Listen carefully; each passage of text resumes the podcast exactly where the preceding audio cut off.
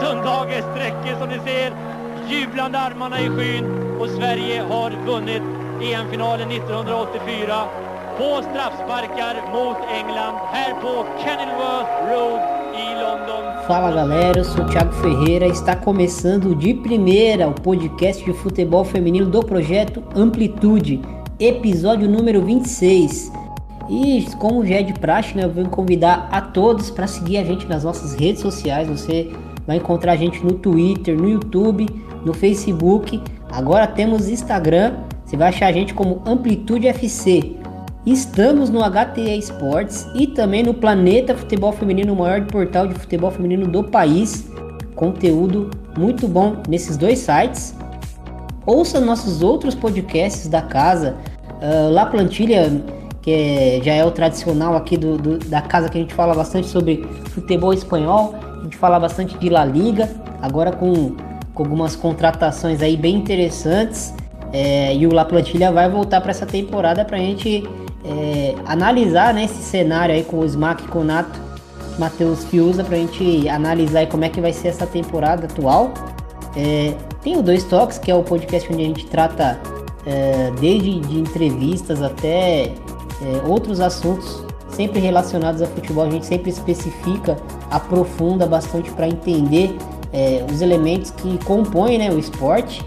E também não posso esquecer do Banho de Cuia, é capitaneado pelo Smack Neto, que fala sobre futebol nordestino, podcast delicioso. E hoje aqui com meu parceiro de sempre, Bruno Bezerra. Fala Brunão, como é que você tá?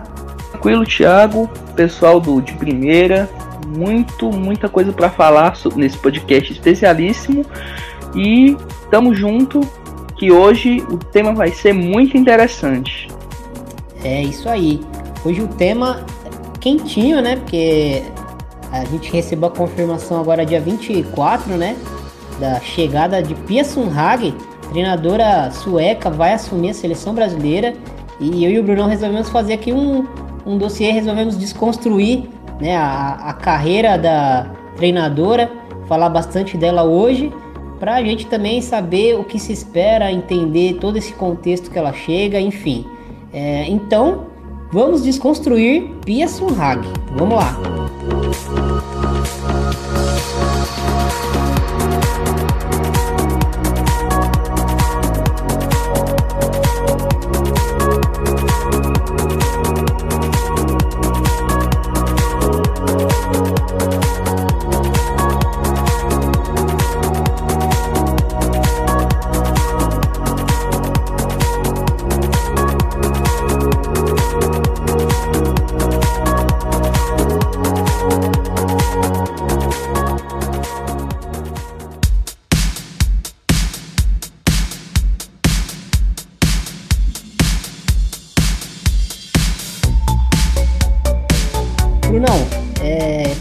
Começar, né? A gente vai chegar aqui para falar dessa treinadora é, histórica é, dentro do futebol feminino, multicampeã. É, 59 anos, ela tem essa, esse, essa carreira de ex-atleta, né? Que a gente até vai se aprofundar um pouco mais.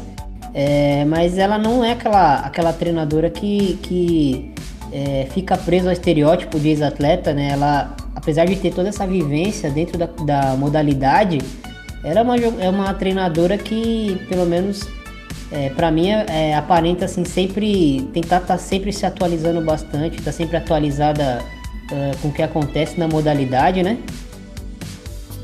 Verdade, a Pia foge um pouco desse estilo, vamos dizer assim, ex-boleira que virou treinador. Ela tem, ela é uma, tem um estudo, vamos dizer assim, procura sempre se aprofundar nas está treinando, nas equipes que vão jogar contra ela. Então, de certa forma, a chegada dela na seleção brasileira, por um ponto, é, por um aspecto é surpreendente, porque quem diria que o Brasil iria trazer um, treina, um treinador, uma treinadora estrangeira para assumir uma seleção? A primeira vez que temos isso em todas as seleções brasileiras, seja masculino ou feminino, um treinador, um treinador estrangeiro. Agora não é uma treinadora qualquer estrangeiro, é, é, é Pearson Hager, duas vezes campeã olímpica com a seleção dos Estados Unidos, uma carreira como jogadora de muito sucesso com a Suécia, foi, foi jogadora da Suécia durante muitos anos, dentre 75 e 1996. Fez uma carreira, uma das maiores artilheiras da, da, da história da, da sua seleção. E versátil, né? Jogou de meio campista, jogou como atacante. E teve uma, tem uma carreira de muito sucesso como treinadora. E vamos falar aqui um pouquinho sobre esses aspectos, vamos dizer assim, como é que ela gosta de escalar suas equipes, o, a filosofia dela dentro das quatro linhas, enfim. Vamos. Tem muito assunto pra gente comentar aqui hoje e vamos nessa.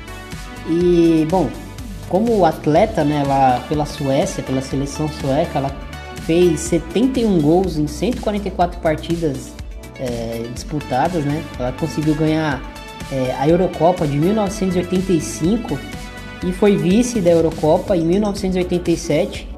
É, ela também foi tetracampeã né, do, do, do, Campeonato Nacional, da Liga Nacional Sueca. Então é uma jogadora que. Foi uma jogadora que, que conquistou bastante coisa, né, Bruno? Com certeza, ela é a quarta maior artilheira da, da seleção da, da Suécia. Ela só é superada por outras três lendas, né? Sueca Lotta Schelin, que se aposentou até recentemente, a, a ex-jogadora do Lyon, com, com 185 partidas e 88 gols. A Hannah Ljungberg, que marcou 72 gols. E a Lina, Lena Videklo, que tem também 71 gols, mas tem menos jogos que a, que a Pia Sunhag. Então, ela como atleta tem uma carreira de respeito, né? Foi eleita a melhor jogadora da Eurocopa, como você citou, a Eurocopa de 85 ela foi eleita a melhor jogadora e, se eu não me engano, também foi artilheira dessa Eurocopa. Uma carreira inteira dentro da Suécia, na época que a Suécia era, vamos dizer assim, um celeiro para grandes jogadoras. Assim, a, era a base da seleção sueca, tinha outras jogadoras nórdicas por lá. E ela fez a carreira toda dela em literalmente três equipes, né? No Hamarby e no, no Gitex. E teve uma passagem também no, na Lazio, em 1985, onde ela marcou 17 gols. Então, como jogadora, tem muito respeito e tá na história do, do futebol sueco e futebol europeu. É isso aí. E como essa parte de, de, de, trabalhar em comissão técnica e tudo mais, esse fora de campo, né, ela teve é, já um, uma experiência entre 92 e 94 ela já teve uma experiência de, de ser treinadora e jogadora ao mesmo tempo, mas assim, em 2000 foi quando ela parece que engatou de vez assim a carreira e até uma carreira até internacional, né? Quando ela chegou como auxiliar técnica no Philadelphia Charge. É... E aí, Bruno, como é que, que, que foi esse início dela e, e, e ela se desenvolveu muito no, no mercado americano, né? Chegou nos Estados Unidos na época do, do da WSA, que era a antiga liga antes da, da WPS, da atual NWSL que a gente acompanha. E na época que ela chegou na, na, no Philadelphia Charge, era uma equipe que tinha, vamos dizer assim, era uma equipe recheada de grandes jogadoras, né? Tinha a, a, a Pichon, que, é, que era jogadora francesa, a Kelly Smith, que é, que é inglesa, a Rup Solo, que era goleira do, do Philadelphia Charge. Então, era uma equipe muito competitiva, no caso. E a Pia chegou, vamos dizer assim, com o objetivo de aprender lá, né? O, o, o chegou como auxiliar técnica e pegou um pouco dessa filosofia norte-americana, esse estilo de, de de jogo, dessa, dessa, das, vamos dizer assim, dessas subidas das laterais, da, da questão da bola aérea sempre ser forte. Então, essa, essa KIF Orebro, né, que é uma equipe também, uma equipe sueca, no caso, antes de chegar à China, né, como que faz, ela foi assistente técnica da equipe chinesa na Copa do Mundo de 2007. Foi a primeira experiência, vamos dizer assim, a nível de seleções. Né? Ela que em 2007 ela foi foi auxiliar da, da agora tô, da Marika Domansky Lifos, né? Que é sueca também. Foi companheira de, de, de da Pia Sunhag. Era treinadora da Suécia durante muito tempo. Treinou a a seleção feminina.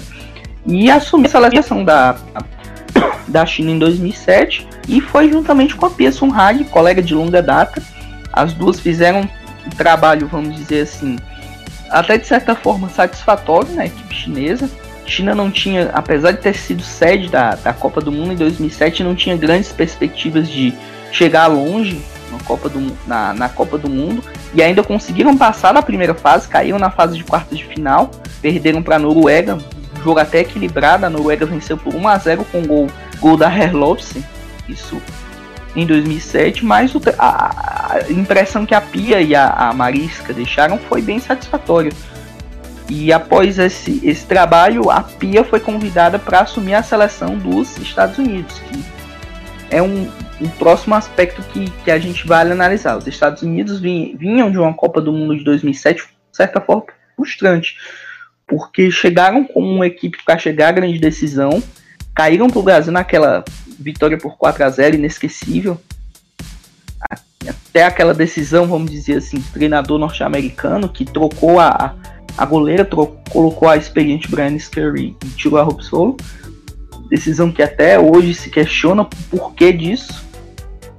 Os Estados Unidos perderam aquele jogo semifinal para o Brasil por 4 a 0 ganharam ainda a disputa de terceiro lugar, mas para nível Estados Unidos foi frustrante. No caso, o, Greg Ryan, que estava desde 2005 na seleção norte-americana, saiu com, com um, um, um, retrospecto até muito bom de, de vitórias, se, se, não me engano, 90%. Só perdeu uma partida, que foi justamente essa partida para o Brasil. No período que ele ficou entre 2005 e 2007, ele só perdeu essa partida para o Brasil. E deixou um legado muito, vamos dizer assim, abaixo do esperado, né? Que com a Heinrich, a, a, a, os Estados Unidos ganharam uma medalha, uma medalha olímpica, duas medalhas olímpicas e uma medalha na Copa do Mundo de bronze. Com ele foi só uma medalha de bronze. Então a, a Pia chegou com esse objetivo de era a primeira grande experiência dela a nível de seleção. O objetivo dela era, vamos dizer assim, recolocar os Estados Unidos no lugar onde se esperava.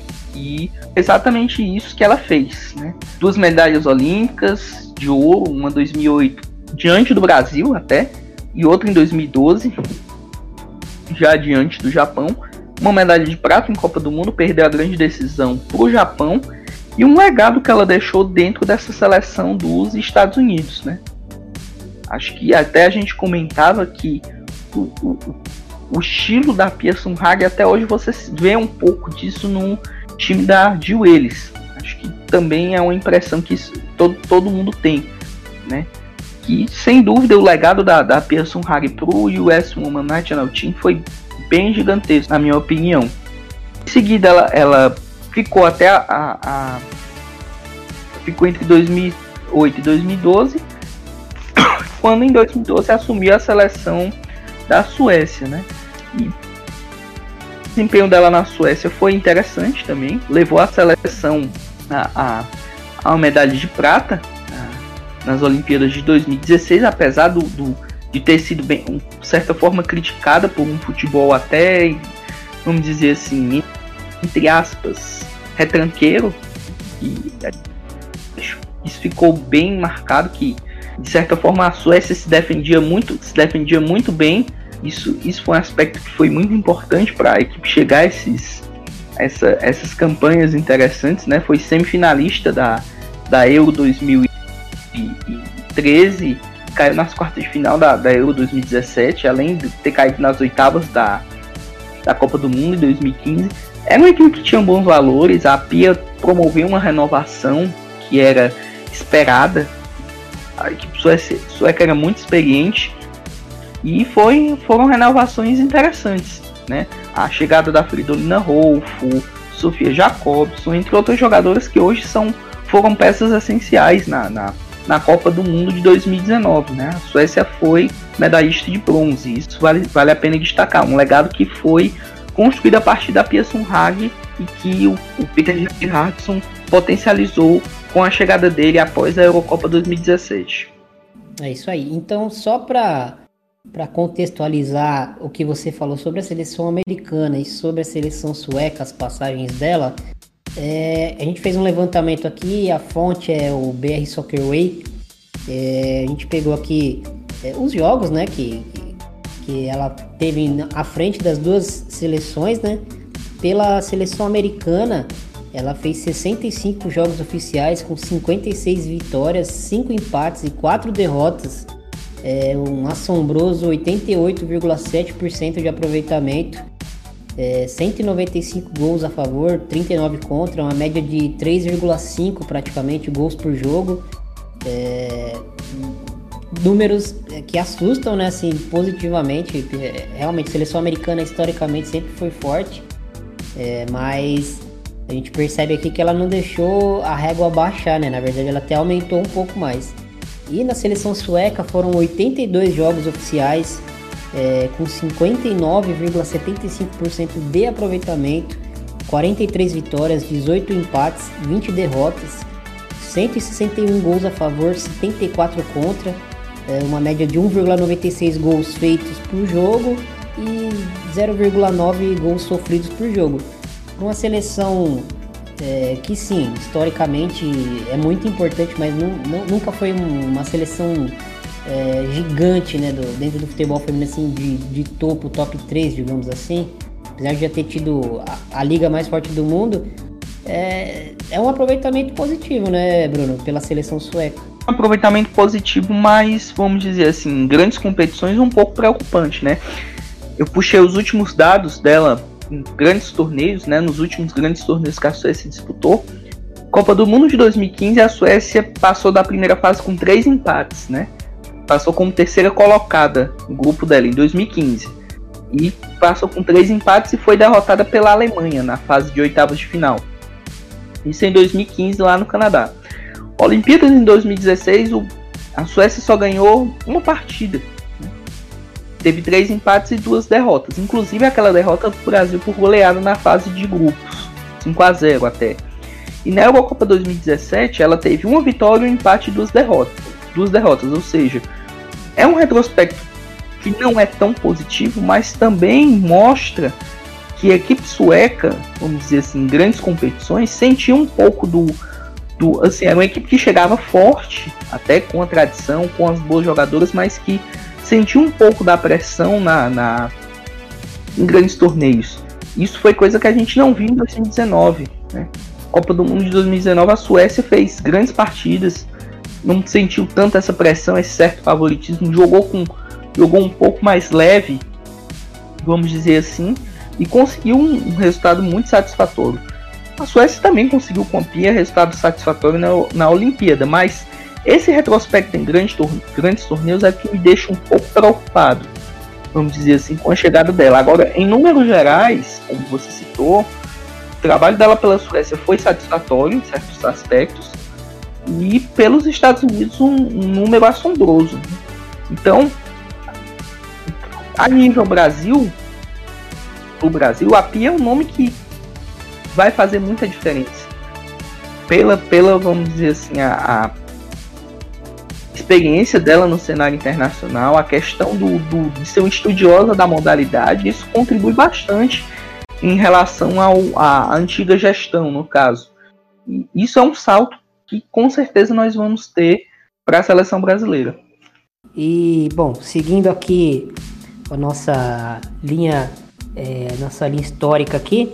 E em 2017 ela chegou para trabalhar na base né, da seleção sueca. Ela é, na palestra dela pela CBF ela falava que era o sub-16 e tem registros que dizem que era o sub-17. A gente sabe que, que depende de ano ruim, ano bom, muda muito isso aí. Mas enfim, ela trabalhou com essa faixa de, de idade né, de atletas, né? É, e, bom, interessante que ela, depois de ter trabalhado com duas seleções né, extremamente importantes né, dentro do, do cenário é, do futebol feminino, ela aceite, entre aspas, né, regredir, porque para mim trabalhar com base jamais é, é regredir, mas enfim, dentro da, da, da, da, hierarquia que a gente conhece né, do futebol, é, não, não seriam todos os treinadores que, que aceitariam isso, né? E ela aceitou trabalhar com base. É, até me parece assim que ela gosta né, de trabalhar com jovens. É, até você citou é, a transição que ela acabou fazendo é, em ambas as seleções, na seleção americana e na seleção é, sueca, e, e, a gente vai, vai falar um pouquinho disso mais para frente com relação ao Brasil, mas ela é, é, é, uma treinadora que, que aparece que tem, tem essa mente aberta, tem essa sensibilidade para perceber é, que o momento bastão tem que ser passado, né? Então você trabalhar isso da melhor maneira possível para ocorrer é, de uma forma legal e, e, e, natural, né? Com certeza. Acho que são poucos treinadores, acho que raros no mundo que deixariam a seleção principal para assumir a sub-17 pouco tempo depois. E o objetivo da Pia foi justamente trabalhar essas categorias de base da Suécia que nos últimos anos não tem dado tantos frutos. É só a gente analisar tal acontecendo o, o europeu sub-19 com o surgimento de novas potências, né? Vale a gente destacar a Holanda, Espanha, equipes que estão surgindo bem na, nas categorias de base do futebol feminino, enquanto a Suécia, de certa forma, estagnou um pouco no tempo.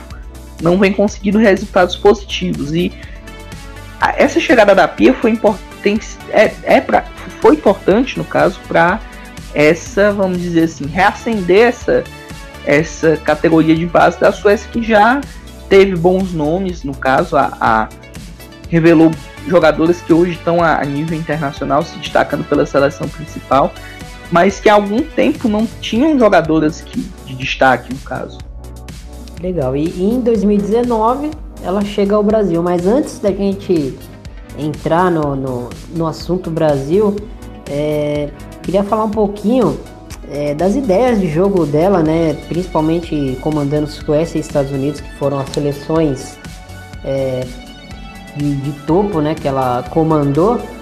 É, e assim, para mim, para mim me parece que ela transmite, é, ela consegue organizar muito bem, né? Suas equipes.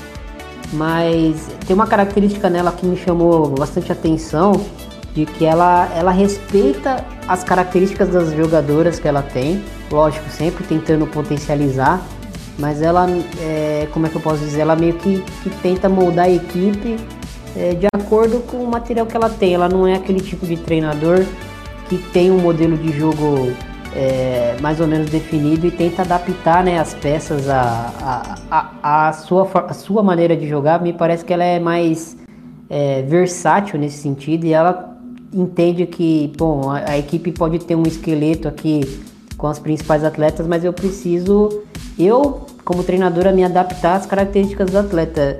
É isso mesmo, Bruno? Basicamente, eu costumo comparar a Pia a, a, a um mestre de obras que chega na, numa obra sem saber exatamente o que vai fazer.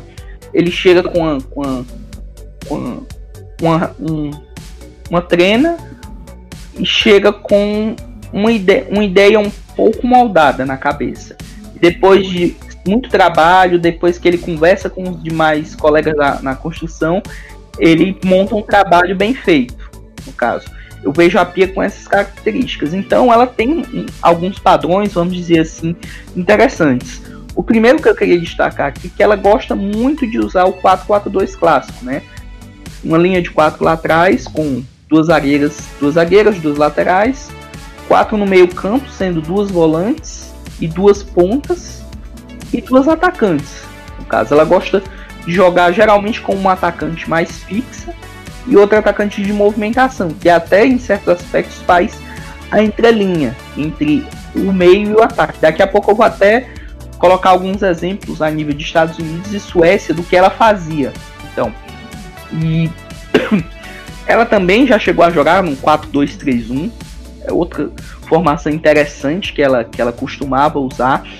E o que é que ela gosta geralmente nas equipes dela? Assim, nível de, de material. Ela gosta de laterais que apoiam o ataque, mas que também tem uma, uma consistência defensiva. Então, são laterais que sobem muito ao ataque, mas também voltam muito para marcar. Né? Ela gosta de volantes que têm uma boa saída de jogo, mas também que sejam, vamos dizer assim, marquem muito bem, evitem deixar espaços no meio campo. As pontas dela também apoiam bastante. Ela gosta muito de pontas que saibam cruzar bem para a área, que tem uma boa bola parada, né? nos Estados Unidos era um grande exemplo disso, né? Ela jogava com a Rapinoe como ponta, uma ponta invertida, como a gente chama, porque ela era destra jogando pela esquerda. E isso sempre dava um trabalho danado para os adversários, né? Porque a Rapinoe, como a gente conhece, já falamos no podcast passado, ela cruza muito bem para a área ela tem um chute de média distância muito bom. Então, o que ela alguns exemplos de jogo que ela que ela costuma usar, pegando um pouco a Suécia, né? O último jogo dela com a Suécia, que a Suécia foi eliminada pela, pela seleção da Holanda na Eurocopa de 2017, ela colocou esse time em campo. A goleira Linda, a Samuelson, a Fischer, Sembran e Anderson, Seger e Dalkvist, Schelling e Aslan e Rolf Blackstein. Então foi um 4-4-2 bem clássico.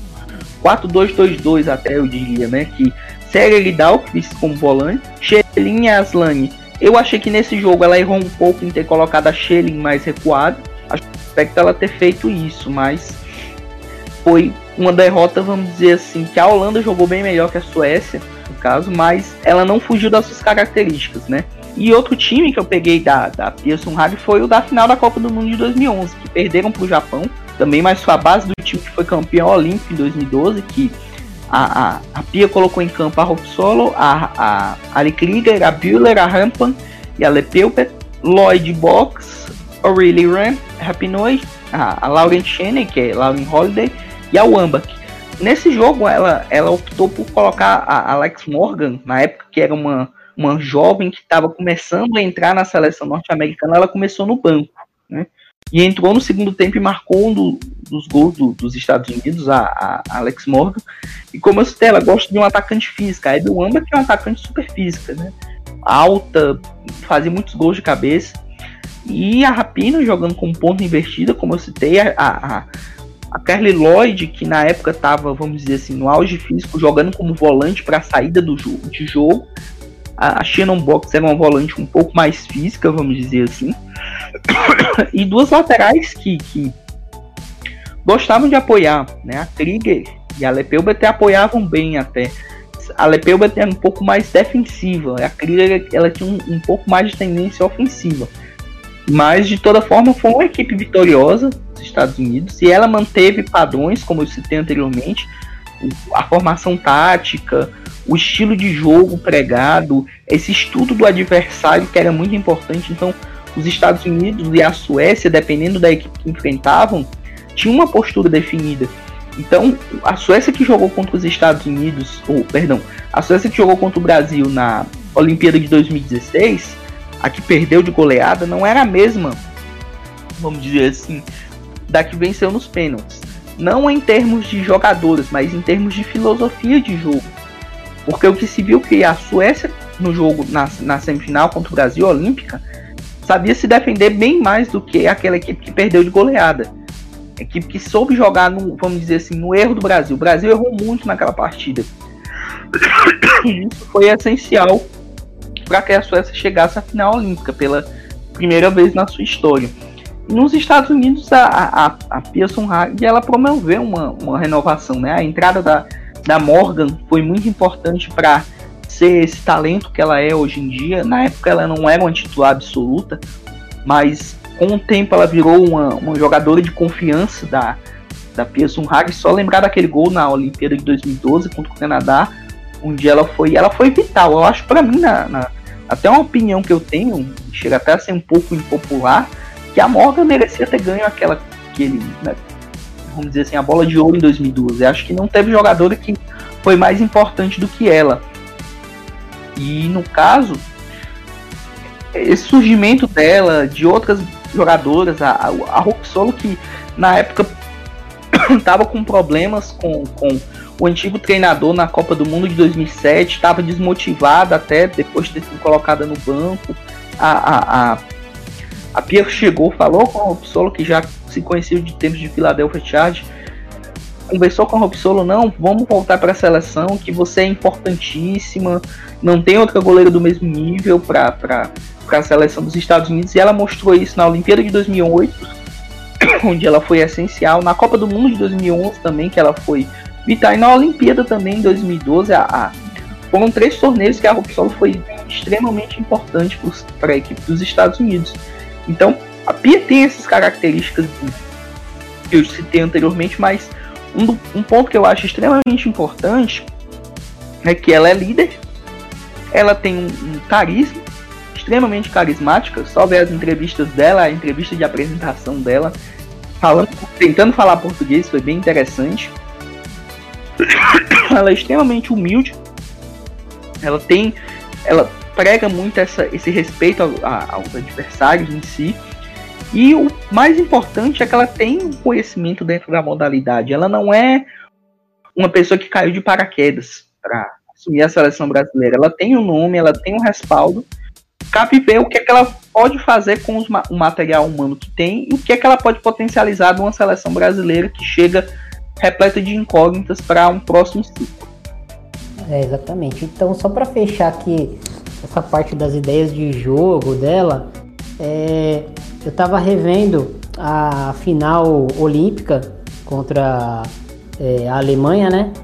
E dentro do mesmo, do, do mesmo jogo, é, você percebia é, a equipe sueca no começo da partida saindo ali, tentando uma saída de bola ali, segurando um pouco mais as laterais, né? Saindo com as quatro jogadoras de trás, tentando trabalhar a bola, mas sem avançar as laterais.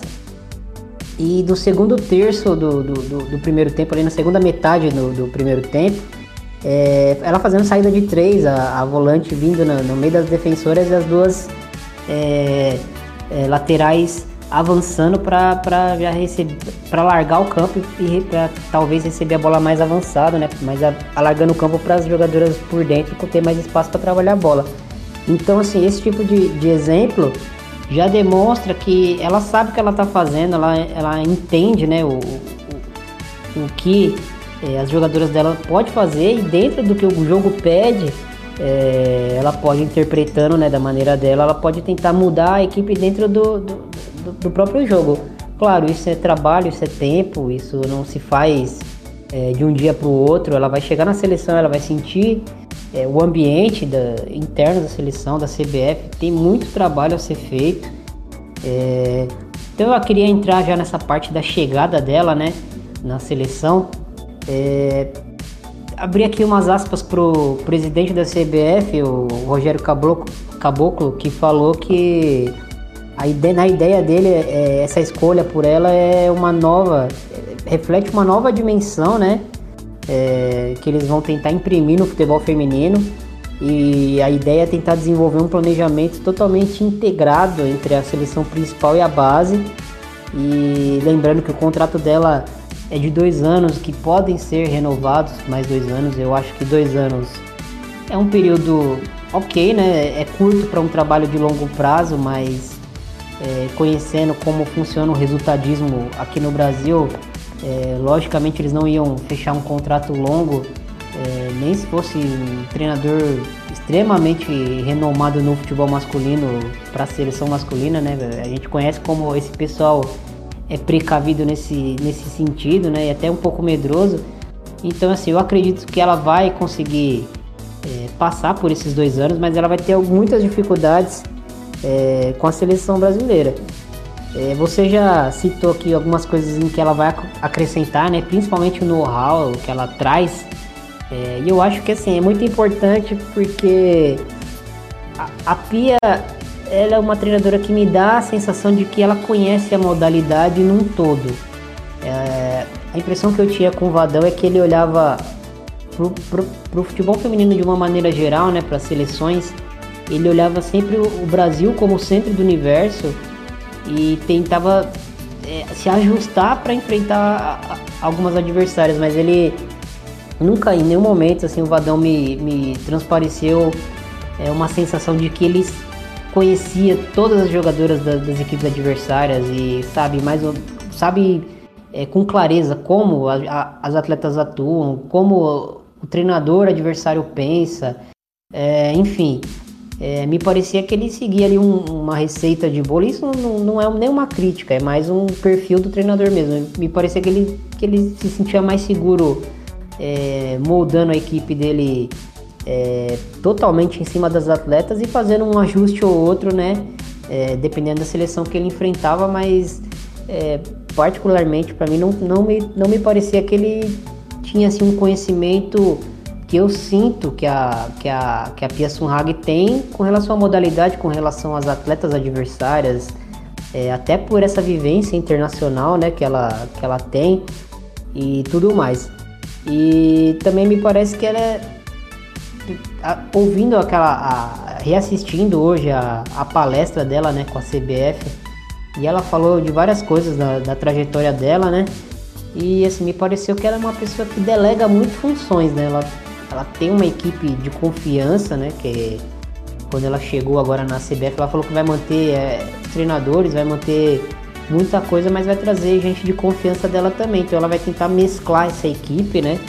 E eu tô até curioso para saber como é que vai ser essa é, essa conversação interna assim, né, entre, entre uma equipe que chega de fora com uma visão é, do futebol e, e, aqui com uma cultura futebolística que a gente conhece do Brasil, que é um negócio mais é, rígido em, em, em, seus dogmas e tudo mais, né? Então eu fico bem curioso para ver como vai ser né, essa, essa equação, o que, que vai sair disso. Mas assim, me parece que partindo do, do lado dela, né, me parece que ela sabe gerenciar muito bem essa questão é, de saber o, o que cada pessoa da sua comissão pode oferecer e, e ouvir a todos, né? Para tentar tirar sempre a melhor decisão é, possível do, do, do, do, do problema que se apresentar. E bom, eu queria agora entrar nessa parte é, do início dela na seleção, né, do legado que ela vai é, assumir. E bom, o legado de Vadão, né, que eu, que eu gostaria de, de, de, chamar isso. Mas assim, a seleção brasileira enfrenta problemas, né? É, a gente sabe que a gente tem atletas históricas, que a gente tem atletas de grande qualidade. Tem gente que se surpreendeu muito com a, com a com o que a Andressa Alves fez né, no começo da Copa do Mundo até se lesionar, mas a gente sabe que ela é uma jogadora que sempre teve muito potencial, né? É, enfim, a gente sabe que as jogadoras brasileiras num todo são muito talentosas, mas que talvez falte ali um pouco de, de organização e talvez quem esteja vendo de fora, né, a, uma treinadora sueca, é, possa ter essa noção do, do que está faltando para a seleção. A Pia, quando chegou, ela citou né, que ela gostaria de trazer para a seleção brasileira. Ela, ela citou que a seleção brasileira é muito talentosa, tem jogadoras é, explosivas, né? Acho que foi o termo que ela usou mas que ela gostaria de trazer é, a mentalidade vencedora do, dos Estados Unidos e a organização é, das suecas, né? Isso realmente são pontos que, que chamam muita atenção. A gente falou bastante da seleção americana no último episódio, dessa mentalidade vencedora, né? E não é um negócio que se cria de um dia para noite, né, Bruno? Com certeza, não se pode colocar a Pia como uma salvadora da pátria, né? Ela não vai chegar e vai fazer o Brasil jogar vamos dizer assim, o máximo do que pode, pode se esperar. É um trabalho que é lento, é um trabalho que é árduo, é um trabalho que exige renovação. No caso, a gente não pode jogar, jogar com os mesmos atletas a vida toda. Né? Uma hora Cristiane vai querer parar, uma hora a Formiga vai parar, uma hora a Marta vai parar, e não vai demorar tanto. Então, eu acho que o principal objetivo da Pia Sunhag é montar uma equipe já avisando a Olimpíada. Então ela tem que selecionar quem realmente está com capacidade de chegar à seleção brasileira. E como é que ela vai fazer isso? Observando. Não é só observar a nível, vamos dizer assim, assistir jogos a nível nacional, que é importante. O Campeonato Brasileiro tem muitos jogadores que hoje podem estar na seleção.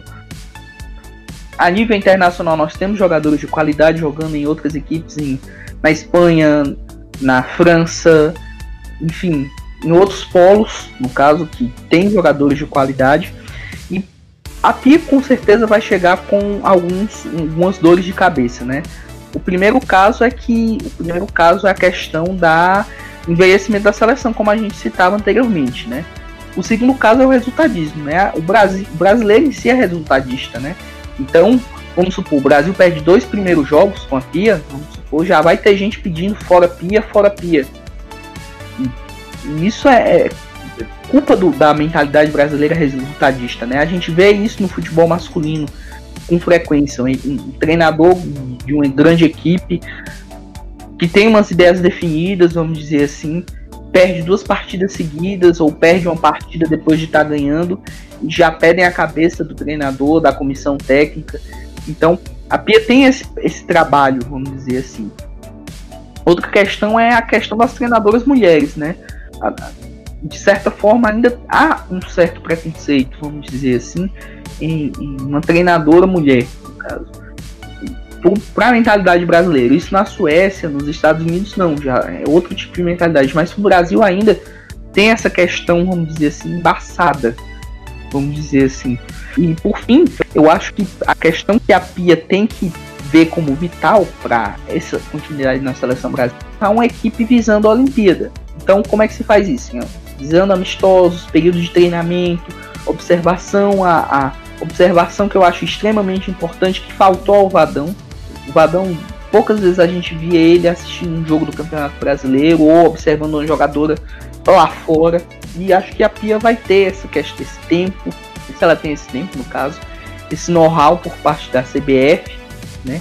Essa nova cultura que está sendo implantada aqui, uma cultura de vitória a nível dos Estados Unidos e organização da que ela tinha na Suécia, porque como ela disse, o brasileiro respira futebol, né? seja masculino, seja feminino, o brasileiro é louco por futebol. É isso aí. E um, um outro ponto que eu acho que pode ser um problema é, é, a questão do idioma. Eu não tenho muita noção assim do quanto isso pode acabar prejudicando ela, mas eu acredito que é diferente, né? No dia a dia você conversar com uma atleta, você sentir dela, diretamente dela, assim, o que ela tá te passando, conversar diariamente, cumprimentá-la, enfim, a rotina do dia a dia é diferente quando você precisa de um tradutor, é, que provavelmente vai ser o caso, né, da seleção brasileira, vai precisar, porque ela não fala português, então ela vai precisar de um tradutor para falar com, com boa parte das atletas, né, que não tem essa vivência internacional e de falar outro idioma, enfim. É, então ela é diferente, né? Você sentir como a atleta tá, é, sentir como ela, o que ela tá, vai, quer te passar ali naquele momento. É, isso talvez é, até retarde um pouco assim essa é, esses dados, essa captação de dados assim que ela tem, vai tentar ter tendo esse tete a tete com as atletas, eu acho que é um pouco diferente. Eu acho que talvez isso seja um, um, um problema ali que, que não, não acho que é tão difícil assim de se contornar, mas eu acho que pode ser um, um ruído ali dentro da comunicação dela com as atletas da seleção, né? E você pontuou bastante coisa aí, pontuou bem. É, minha questão com a seleção de base que você acabou citando é assim, eu acho que para para Pia Hag que até outro dia estava trabalhando com base, é inimaginável você chegar numa seleção principal e descobrir que a seleção sub-20 dela, né, tá um ano sem, sem atividade, né? É, por mais que o Brasil tenha uma grande oferta de jovens talentos, tenhamos algumas competições aí sub-18 acontecendo, é, é, impensável uma seleção sub-20 não está sendo nem monitorada, uh, não está sendo convocada, não, não, não, não, está passando por amistosos, jogadoras não, não estarem ganhando minutagem, né? Que eu acho que é o mais importante. É, essa geração dessas jogadoras que estão agora no sub-20 aí com, com 20, 19, 18 anos. É, pensar que essas jogadoras estão há um ano sem ganhar minutagem com a camisa da seleção é um negócio meio surreal, né? E a gente entende que não, não existe uma desculpa plausível para isso. A Copa do Mundo é, da, das seleções principais não, não é uma desculpa para a seleção sub-20 ficar fora de atividade, né? Enfim, dados todos esses problemas até desde culturais até estruturais né, da, da seleção brasileira. É, bom, acho que a gente consegue ter uma noção assim de que ela vai iniciar pelo menos uma, uma transição, vai iniciar um, um processo aí de rejuvenescimento da seleção. É, Bruno, eu queria te pegar é, meio desprevenido aí para tentar esboçar assim jogadoras com quem você acha que ela pode contar, para esse ciclo e jogadoras que você ache que ela deve encerrar né, agora o, o ciclo na seleção, assim, com quem ela não deva mais contar.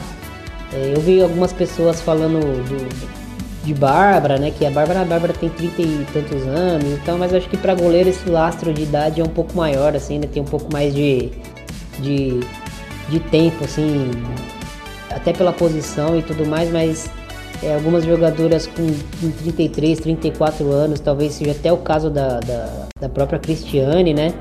Que é uma jogadora importantíssima e, e, e, se, se mostra atualmente muito importante também fora de campo. É, mas assim, talvez seja uma jogadora interessante para fazer essa passagem de bastão, né? Estando junto com o grupo ali, fazendo a transição.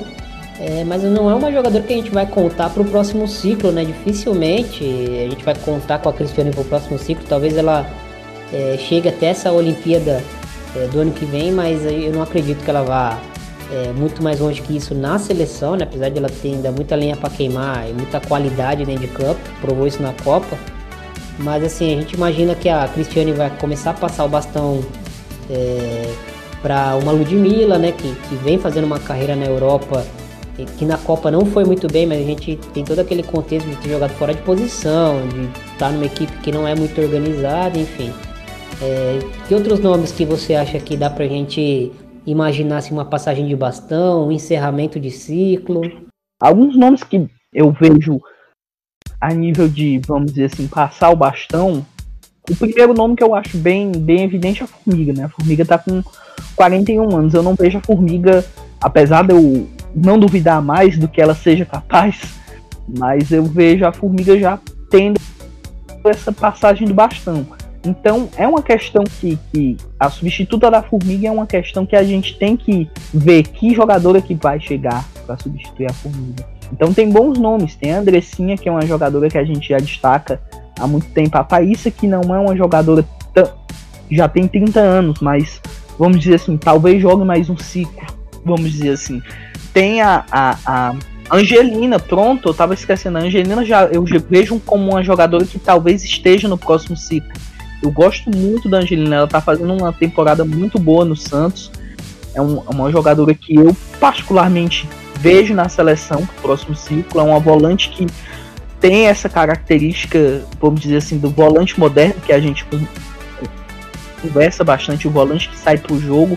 Até me surpreende ela tá mais uma temporada no Santos. Eu já apostava que ela, depois dessa temporada, acho muito difícil o Santos mantê-la. Acho que ela tem potencial para ir para Europa já.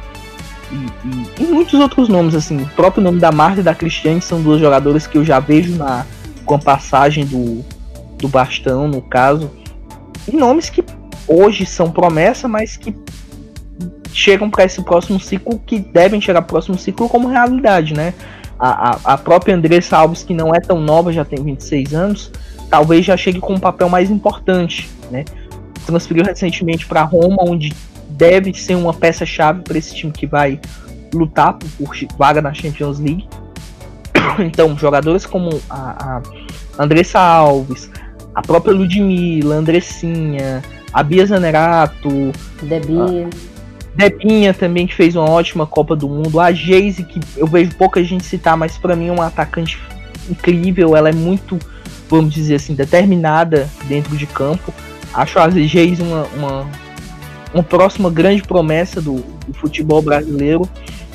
Enfim, são jogadoras que têm essa, vão chegar no próximo ciclo com mais maturidade, vamos dizer assim, papel de líder. E, de certa forma, essa saída da, da, das jogadoras que eu citei, no caso, não vai mais haver uma nova Marta, não vai mais haver uma nova Cristiane, não vai mais haver uma nova Formiga. Vão haver novos nomes que, sem dúvida, vão, a, são, vão ser importantes dentro desse elenco. Agora, eles não podem ser trabalhados do dia para a noite tem que ser trabalhado durante todo um ciclo e da maneira correta, porque não basta você colocar a jogadora na posição e dizer, não, você tem que jogar que nem a formiga. Não, não é possível. Então, esse é o trabalho da Pia, é formar novas jogadoras, talvez já até conhecidas do público, moldar essas jogadoras para elas se tornarem vitais com as suas seleções. O grande exemplo que a gente pode dar é a Suécia, né? A Suécia que a Pia Sunhag pe pegou, vamos dizer assim, jogadoras do naipe, vamos dizer assim, da Sofia Jacobson, por exemplo. A Sofia Jacobson ela já tem 29 anos, né? E, e na época que a Pia Sunhag assumiu a Suécia, isso em meados de, de, de 2015, né, no caso 2013, a Pearson Hag era, era uma promessa, ou perdão, a Jacobson era uma promessa, né? Era uma jogadora que de certa forma ela era era uma camisa 10, mas que não tinha uma mentalidade de camisa 10. E com a Pearson Hag ela conseguiu potencializar essa, esse estilo dela, né? Tanto que é uma peça foi peça fundamental na Copa do Mundo e no Montpellier, né? Entre outras jogadoras, a Morgan que a gente citou anteriormente, enfim, esse será o trabalho da Pearson Hag à frente da seleção brasileira. É, concordo, então só para adicionar em seu comentário foi muito completo. É, eu acredito sigo essa mesma linha que, que você disse, né? Vai ter uma repaginação, talvez a Marta siga por mais tempo na seleção, até porque a importância dela dentro da modalidade e dentro de campo, né? Ela é uma jogadora que passa confiança para as outras e até para as mais jovens. Isso é importante, né? Você. Até te interrompendo um pouquinho, Thiago. A Marta, eu esqueci de citar, a Marta jogou muito tempo na Suécia, então a Marta tem certa. pode ser importante nesse vamos dizer assim, nesse câmbio entre, entre a Pia e as demais jogadoras, nesse aspecto linguístico, vamos dizer assim. Ah, com certeza. E a própria Pia já, já falou sobre a Marta de que sonhava né, em treinar ela e agora ela, o sonho vai se tornar realidade, né?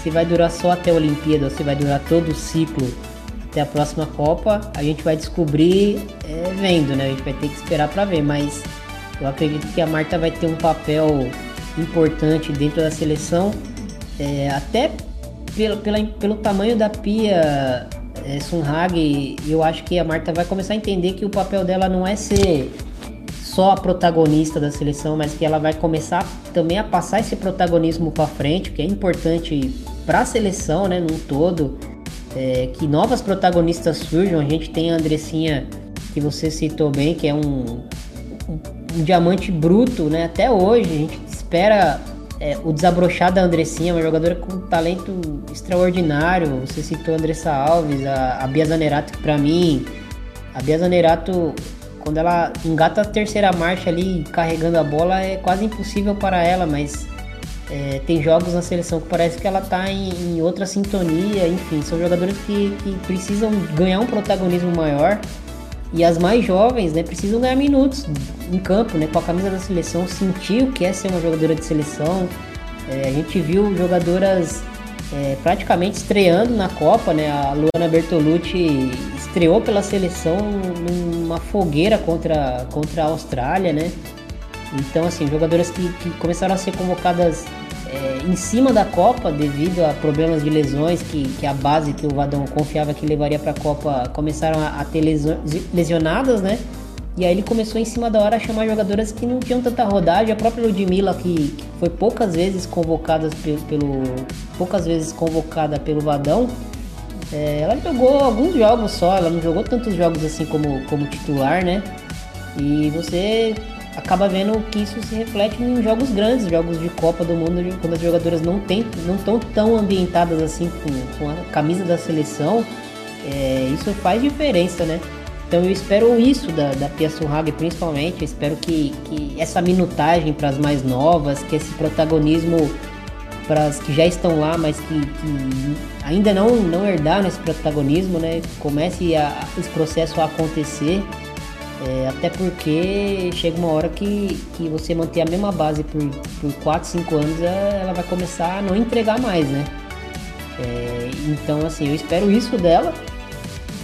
E vamos ver, vamos ver o que vai sair, vamos ver é, que vai sair desse trabalho. Eu não quero me empolgar, mas ao mesmo tempo eu tô feliz e esperançoso, né?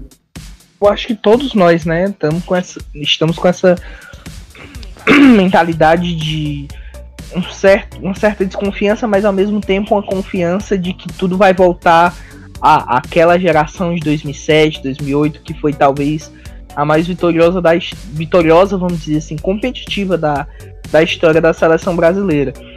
E acredito que a Pia traz essa esperança para nós, mas é como eu disse, não é um trabalho que é do dia para noite. É necessário paciência, é necessário crítica também, porque isso é produtivo, na hora certa ser criticada. E é isso, é esperar o que ela pode fazer com a seleção brasileira em mãos.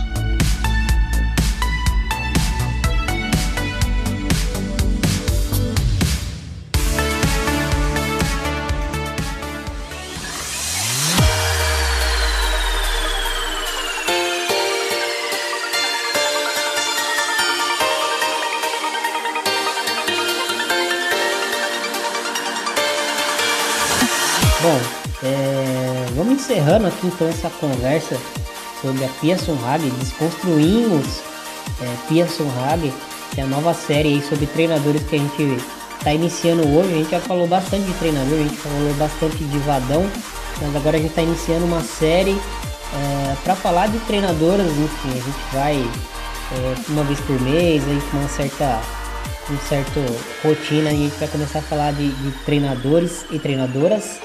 É, Brunão, valeu pela conversa mais uma vez. É, é sempre bom falar de futebol feminino, ainda mais quando a notícia é boa, né? Ainda mais quando a notícia é excelente, né? Que é o caso da, da chegada da Pearson Hager e estamos as pessoas por um grande trabalho dela pela seleção brasileira e como o Thiago citou, vamos falar sobre treinadores, treinadoras também, nesse quadro Desconstruindo, vamos dizer assim, que a gente vai falar um pouco mais sobre essas características dos treinadores, estilo de jogo, o que pensam, filosofias, enfim. Já estamos pensando no próximo próximo nome. Se você estiver escutando a gente aí, se quiser sugerir um nome para a gente conversar no, no sobre esse desconstruindo treinadores, pode mandar aí pra gente no nosso Twitter ou no nosso no Facebook, seja onde for. A gente está disponível para falar sobre. A gente adora falar sobre futebol então estamos aí para para falar bastante, debater bastante com vocês aí. É isso aí, Bruno. Valeu mais uma vez pela conversa. E você não se esqueça, siga a gente nas nossas redes sociais, a gente está lá como Amplitude FC.